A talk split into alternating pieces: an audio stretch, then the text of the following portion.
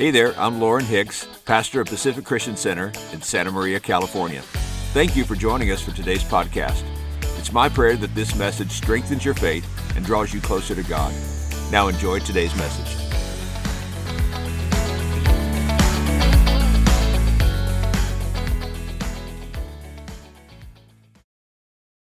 Today, I would like you to turn me to the book of Deuteronomy. It's the fifth book in the Bible. Maybe you have a Bible app on your phone. You'd like to turn to me now. We always want to encourage you to bring a Bible when you come to the house of the Lord. Preaching is about the Bible, it's about the Word of the Lord, it's about the Word of God. And we'll be in chapter 6 this morning for just a few moments today. I want to talk on the topic of how to nurture the spiritual growth of your family. How to nurture the spiritual growth of your children.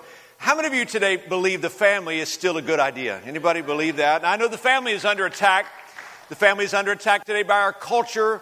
Uh, the family is under attack by the enemy of our soul. The family is under attack in our media. Rarely in media, popular media, TV, film, uh, movies, rarely will you see a positive influence uh, on the family, but it's still a good idea. And it's a good idea because the family, you need to be reminded of this, is God's idea. See, the family is not man's idea, the family is God's idea. And the family today needs a lot of encouragement. Your family needs encouragement. The family needs strength. And I believe today that God wants to bless the family. And I believe, and I hope you'll hear this today, God wants to bless your family. Now, our families aren't perfect. I wish I could stand here today and say the Hicks family is a perfect family, but it is not a perfect family. One person said when they were talking about the family, they said, You know, there is a, a great speech by Winston Churchill. He said, We shall fight on the beaches, we shall fight on the landing grounds, we shall fight in the fields and in the streets, we shall fight in the hills. And that sounds exactly like our family vacation. but the family is God designed the family. Everybody needs a family. The family is designed to be a place of love, a place of togetherness. The family is a place where we find support and strength from one another. The family is a place where we pray together. Can I, can I hear an amen? The family is a place where we laugh together. The family is a place where we cry together. The family is a place where we work together. Yes, work together. I read this week an exhaustive study that showed that no woman has ever shot her husband while he was washing dishes. It's never happened. It's never happened. Not, not once. There's safety there, man. Safety. But today, as a church, we affirm the family. We honor the family because it's God's idea. Now, the next few minutes, and I won't be long today, but as I talk about the family, you may be here today, and maybe you don't have children, or maybe you're single and you think, this message is not for me. But let me tell you today why this message matters to you is because as a church, we are a family. The church is our larger family. Now, I have the family I go home today with, but when I come here today to get today with you, and when we meet together throughout the week and we serve together, we are a family. We belong to one another. And I know that since you're part of this church family, you love the families in this church, and it matters to you, and you want the children in this church to know Jesus, and you want the next generation to grow up and serve the Lord. And I know that in your heart, you want to be able to support the families in this church any way that you possibly can. Now, there are literally hundreds of books and philosophies on parenting, strategies, and ideas. And uh, when we used to have bookstores that we could go to, you could go and browse the books, and now you can do that online. But there are so many different ideas about the family and parenting and different approaches and different strategies and opinions. But today we're not going to talk about any of that. We're not going to talk today about the best ways to discipline. We're not going to talk today about whether you should give your children vaccines or not. We're not going to talk today about how to get your children to eat more veggies. We're not going to do that. But we're going to talk about how to bring spiritual nourishment, how to nurture the spiritual growth of your family and your grandchildren. You know, as a parent, I think there's so many commonalities that we have for those of you that are parents in the room so many things that we all want for our children. If i were to ask you what do you what are your dreams for your children? What do you want for your children? I, I think it would come down to a handful of things. Most of us would say that we want our children to grow up and to be strong mature well-rounded and moral people we want, we want them to be able to provide for themselves and maybe a family. How many of you want your children to be able to provide for themselves? Amen? That's a good thing. And we want our children, we might say that we want our children to be happy and, and to contribute to society in some way. And all that is wonderful and all that is good. But, but for me, and I can just speak for me, that uh, there is a, a pressing burden on my heart that far surpasses those things. And even though those things are wonderful things, there's nothing that I want more for my family than for my family to have a strong relationship with Jesus Christ. That matters the most to me. And I was thinking this morning as I was just looking over, I, get up, I always get up very early on Sunday mornings and pray for this service, pray for you, and looking over my sermon notes and asking God to speak to us today. But I was thinking this, this morning that, that there will come a day that Lauren will preach his last sermon. There'll come a day that my ministry will come to an end. There'll come a day and I'll leave this life and I'll move to the next life and I'll be enter into the presence of the Lord. And, and there'll be a service. Maybe it'll happen here. I don't know. But there'll be a service in a place and they'll talk about my life. And they'll talk about things. And, and, and, and I suppose they might talk about some, some accolades. Maybe they might talk about you know, his educational pursuits, or they might talk about the churches that he pastored, or they might talk about uh, people that got saved. I hope somebody will stand up and say, I got saved under his ministry. They might talk about some places that I went, some things that I, that I did, and they might tell some funny stories and laugh about my life. But the thing I hope that is remembered the most is that Lauren was a man who did everything he could so that his family could know and follow Jesus. Because nothing in my life matters to me more than that. Success does not matter to me more than that. Money does not matter to me more than that. Earthly possessions do not matter because those things are temporary. But there is something that's going to last forever, and that's the souls of my family. And I want my family to be together in the presence of the Lord. Ephesians chapter 6, verse 4, the Apostle Paul says, We are to bring up our children in the nurture and the admonition of the Lord. That means, what does that mean? That means that we set up the environment. Now, you cannot make your children, your grandchildren grow spiritually. Only the Holy Spirit can do that. But as a parent and a grandparent, we can set up the environment. We can bring them up in a nurture. We can put them in the right position where God can have His way in their hearts and in their lives. When it comes to nurturing our children, we certainly want to nurture them physically, and we're trying to do that. We take them to the doctor for their exams, we take them to the dentist to get their teeth cleaned, and, and, and we want to make sure that they have a proper diet and proper nutrition. And we also want to nurture our children emotionally. We're learning more and more uh, as the generations go on about the importance of emotional uh, the emotional nourishment, the emotional health of our families, and we want to nurture the, the intellectual aspect of our children. We do that by letting them go to school and by having important conversations over the course uh, of their life. But we cannot forget about the spiritual nurture of our families. The spiritual nurture. Now, I know there comes a time in many families where this becomes important. There are a lot of people who are raised in church who just kind of got, got out of the habit, or, you know, maybe they didn't abandon their faith in God, just kind of just not walking with, not walking with God. And, but, but something will happen. They'll have a child and they'll say, you know what? We need to get back in church. We need to get our children in those classes. We need to, because they, they want their children to have that foundation of knowing Jesus and knowing who Jesus is. And so, so it's so vital for us that today, maybe you're sensing that in your heart, that I want to do everything I can to nurture the spiritual growth of my children and my grandchildren. And I'm so glad that the Bible talks about this subject. In Deuteronomy chapter 6, we're going to read scripture in just a moment. But let me give you a little bit of background here on this passage of scripture. Uh, we know that the, the, we call them the children of Israel, the nation of Israel, the Jewish people, were slaves to the Egyptians for 400 years. The Bible teaches us that. And God sent a deliverer. His name was I think you got a, got a Bible reader or two in the house today. His name was Moses. And God used Moses in a tremendous way and through, through signs and wonders. And the Bible tells us by the mighty hand of the Lord that God delivered the Israelites from the Egyptian slavery. And they set out on a journey through the wilderness to the promised land. God had a land that He promised to give them. It's called the promised land. They called it a land flowing in milk and honey.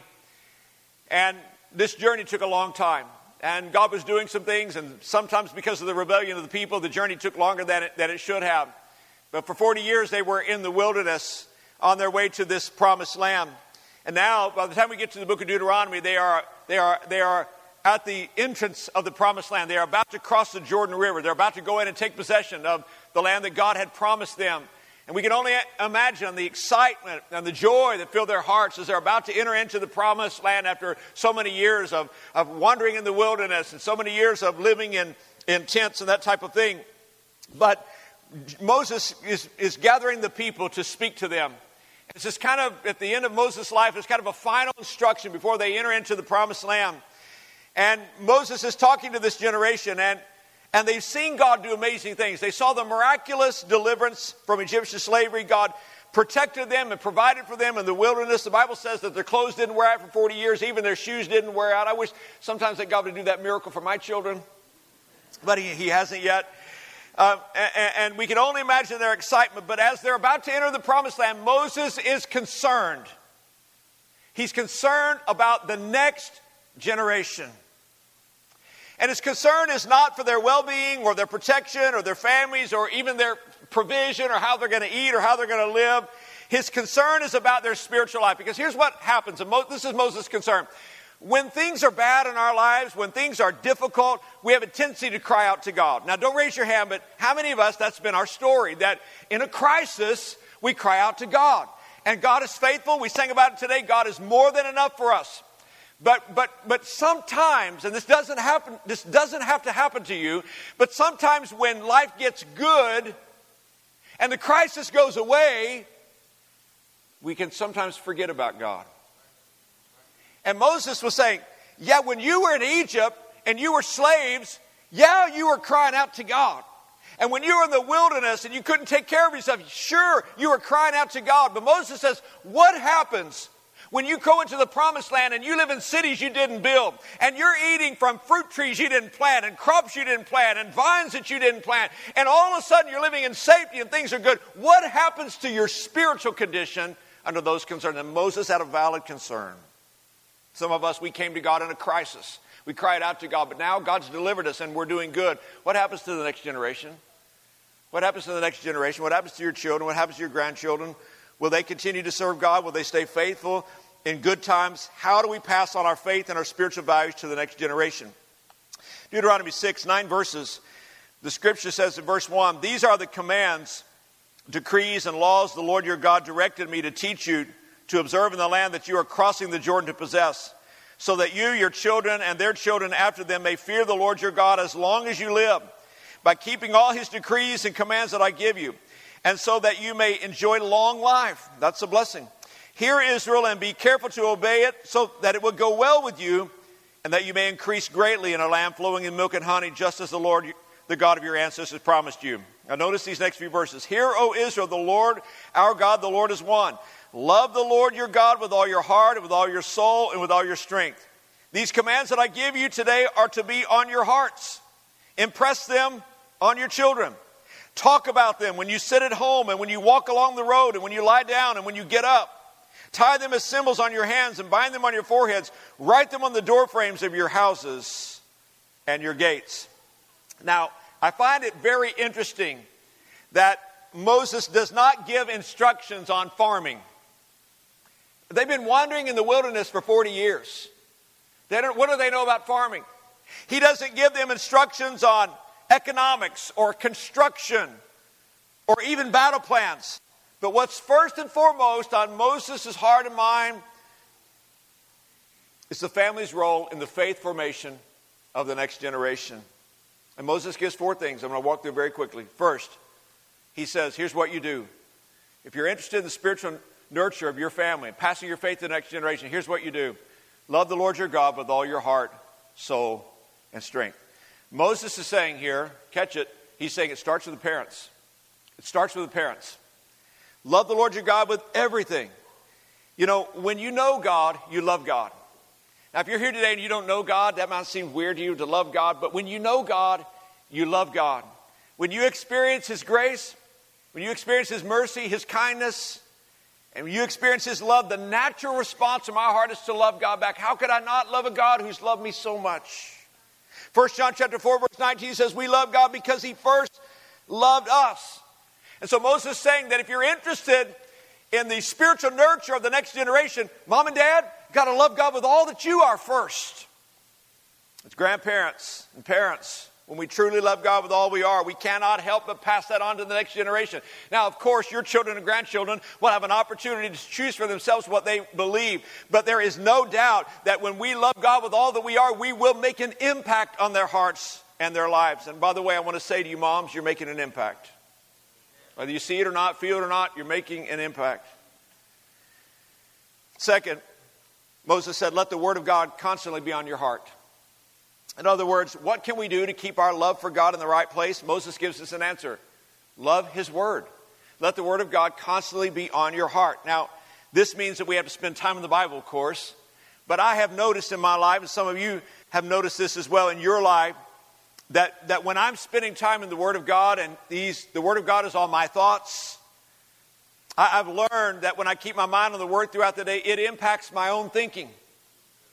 That when I'm in Scripture and it's on my mind, it impacts my attitude, it impacts my reactions towards others. You see, the Word of God is having a direct influence on my choices and decisions and how I live my life. We have to be careful, as Joshua chapter 1, verse 8 says, be careful to keep the book of the law always on your lips. Meditate on it day and night so that you can be careful to do everything written in it. And then here's a promise. Then you will be prosperous and successful. God said, I'm going to bless a person like that. I'll bless a man like that. I'll bless a woman like that. Love God with all that you are. Let His word be constantly on your mind. And then, third, leave a spiritual impression on the lives of your children. Verse 7, he says, Impress upon them. What's interesting is in the Hebrew language, you know, the Old Testament is written in Hebrew. The original language here is like engraving. Now, this doesn't mean that you should engrave God's word literally upon your children or staple the Ten Commandments to their forehead till they get it. That's not what it's saying. But, but think about the engraving process. If you were to engrave something in a stone, it takes time, it takes skill, it takes precision, it takes patience to get it just right. And it'll take all of those things for you to make an impression of the lives of your children. And that's why God gives us these many years to do so. Uh, your children, by the way, if they're not, maybe not where you would like for them to be spiritually, by the way, your children are in process. They're in process. And that's an encouragement to our hearts and our lives. The Bible says, Proverbs 22, verse 6, that we are to train up a child in the way he should go, and when he is old, he will not depart from it. That's the Bible. How many of you stand on that promise? Anybody in the house today? Now, I read a study this week. They spent $250,000. This is not a joke. $250,000 uh, to do a study to find out who is the most impressionable upon children. Like who has the most, the greatest impact in their lives? It, you know, is, is, it a teacher at school? Is it their friends in the neighborhood? Who has the most impact? And, and they came back after spending $250,000 to find out that the person that has the greatest impact or influence upon a child is the parent. I could have saved them $250,000. I wish they'd have given that to me. I could have given it to Convoy of Hope. We could have fed a lot of kids. Think about the impression that your parents made upon your life. Either positive or negative, their influence is still there, and you will never forget it question today is what influence will you leave upon your children? What impression? See, some parents leave the impression of absence. Some parents leave the impression of anger or indifference or overindulgence. But other parents leave the impression of faithfulness, consistency, unending love, discipline, godliness. We have to make an impression. Finally, today, as the worship team comes to help me, finally, Look for teachable moments. Look for teachable moments. You see, all the time, life presents parents and grandparents with opportunities for teachable moments. Now, if you were to have a conversation with my children, and please don't do this, but if you were to have a conversation with my children and ask them about our home life, my, my children would say, My parents do not sit us down in like a classroom. We're not having like, you know, uh, Bible college classes in our living room. Okay, my kids are just kids like your, your kids. But they will tell you that over the course of their lives, their mom and dad has for teachable moments. And that may come on a road trip, that might come on the way home from school, that might come on a walk in the neighborhood that God presents a moment, something happening in their life or something that's happening in our lives and something's happening in our culture. It's an opportunity for us to have a teachable moment. So, moms and dads, take advantage of that. Let your life teach. Let your choices and decisions teach. Let what you love teach. And just imagine with me for a moment Parents and grandparents, imagine with me. Imagine your children and grandchildren over the years watching you be transformed into the image of Jesus. Imagine your children seeing you sing on Sunday mornings with your hands lifted up. Maybe you get a little emotional. That's all right. A tear's coming down as you just reflect on the goodness of God and you sing, You are more than enough for me. And you're thinking about how God has always been good to you, how He's been faithful. Imagine the impact on your children. It wasn't just a few weeks ago I saw a dad. I just happened to turn during our time of praise and worship, and there was a dad, and there was a little boy next to the dad. The dad had his hands up in worship, and the little boy had his hands up in worship. And I thought, what's happening there? We're passing it on to the next generation. We're making an impact, we're making an influence. We look for those moments. Moses was concerned that when the Israelites had it good, that they would forget God. What would happen to the next generation? It was critical that the parents and grandchildren teach their children these truths about God, not just in words, but in truth and in lifestyle. Can I say something strong to you this morning? With love in my heart, I just have a pastoral moment. I cannot expect my children to love Jesus if I don't love Jesus. I can't expect the Bible to be important to my children if it's not important to me. I can't expect my children to grow up and be people of prayer if they never see their dad pray. If the house of God's not important in my life, they'll just grow up thinking it's something you do if it's convenient. We're in a fight. As I mentioned to you, this is more important to me than being a success. It's more important to me than becoming financially independent. It's more important than my hobbies and my interests. This is my spiritual responsibility before God. So let me give you a pr- couple practical things, and we're going to sing. Here's some things we can do pray with and for your children every day. Never underestimate the power of a praying mom and praying dad. Some of you are adults here today, and you could say, if it wasn't for my praying mom, I don't know where I'd be today. Help your children grow by teaching them about God. Talk with them about what God is doing in your life. Understand that your most important discipleship is at the dining room table. Be honest and consistent in your own relationship with God. We're not perfect. When we fail, own it and apologize. We're growing. Help your children see that we're learning and growing. Be faithful to the house of God. Put your children in the right spiritual environments. As I read the Bible, about Moses' concern for the next generation, I share that concern. Psalm 145, verse 4 says, Let each generation tell its children of your mighty acts. Let each generation tell its children of your mighty acts. Let them proclaim your power. Deuteronomy chapter 7, verse 9 says, Understand therefore that the Lord your God is indeed God. He is a faithful God who keeps his covenant for a thousand generations. Notice that God keeps his word to a thousand generations and lavishes his unfailing love on those who love him and obey him. Let me show you some pictures. That next slide, please. You can put that next slide up on the screen. I don't know if you can read that well or not, but that is the tombstone, the grave marker of my great, great, great grandfather. Reverend J.W. Hicks. Great, great, that's three greats. Great grandfather. He passed away in 1897. Next slide. That's a picture of my papa. I can, I can not hardly look at that picture without getting emotional. They're with Jesus now. That's my mom and dad. My dad's still pastoring today. Raised me to serve the Lord. The next slide. My beautiful wife and I, we were married 28 years this year, and our three precious children.